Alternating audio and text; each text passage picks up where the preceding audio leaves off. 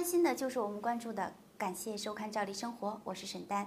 一提到看病就医啊，最大的希望就是医保能够多报销点医药费，然后自己少拿一点钱。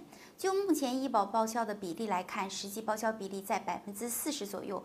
对于一个家庭来说，全家人最担心的就是生病，因为看病完全可以让一个存款几十万的富裕家庭瞬间呢就变成了负债累累。身边这样的例子实在是太多太多了，所以我们不得不思考一个问题：本来就生活贫困的家庭的下岗工人应该如何选择医保？在看病的时候能多报销一点吗？职工医保一般由企业和个人共同承担不同比例的一个缴费，每个月还有钱打入社保卡中，可以看病、买药、刷卡，或者是自己交灵活就业医疗保险。虽然保障跟在职人员一样。但是每个月多交的一个费用呢，要多百分之八左右，相当于把企业缴纳的那一部分医保呢，也一并给交了。所以灵活就医医保保险呢是多交钱，但是最终保障是一样的。下岗工人从实际情况来看，城乡居民医疗保险更适合一些，每年交一次，一次大概在一百八十多块钱。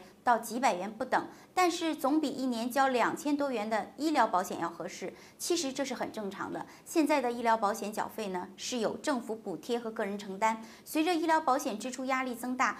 补贴减少的话呢，个人就需要多交一部分。最开始，二零零九年开始交医保的时候，一年才十元钱，如今最低已经涨到了一百二十元了。有的地区呢，在五百八十元左右。所以，不管咱们是年轻人还是老人、孩子，都需要有一份医疗保障。如果看病全自费的话，可能在经济上压力就太大了，影响生活。